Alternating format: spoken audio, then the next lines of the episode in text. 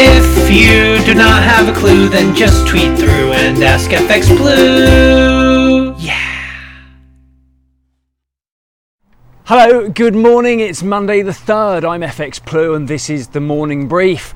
So, July saw confidence growing that the UK may emerge from the pandemic quicker than Europe and the US. Those hopes were dashed ever so slightly on Friday when experts decided the UK may have reached a limit. Uh, the threat of a second spike means the government might just touch the brakes slightly in lifting the lockdown, and there may therefore be a trade off where pubs and restaurants will have to close in order for the schools to reopen. Or, just an idea, why not teach the kids in the pubs?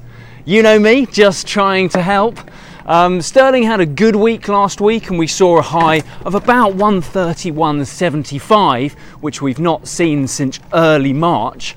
Um, whilst the pound is helped by UK dri- drivers as well as continued dollar weakness, if a second wave does take hold, we may see other MPC uh, members play down Andy Haldane's chat about that V shaped recovery. Over in the US, the unemployment support bill expired on Friday and little progress has been made on its replacement.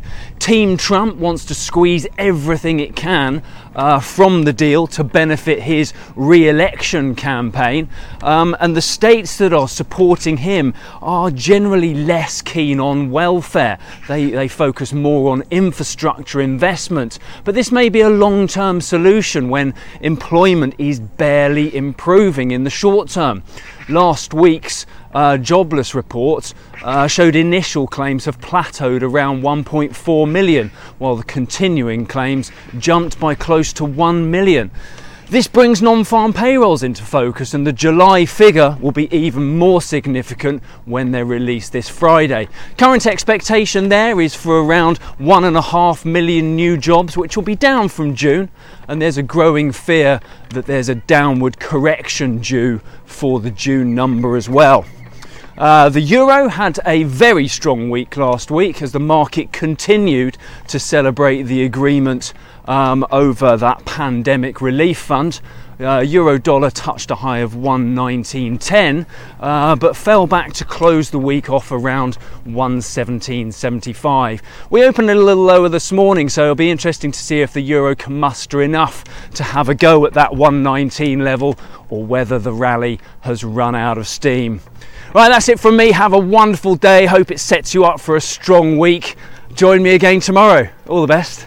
If you do not have a clue, then just tweet through and ask FX Blue.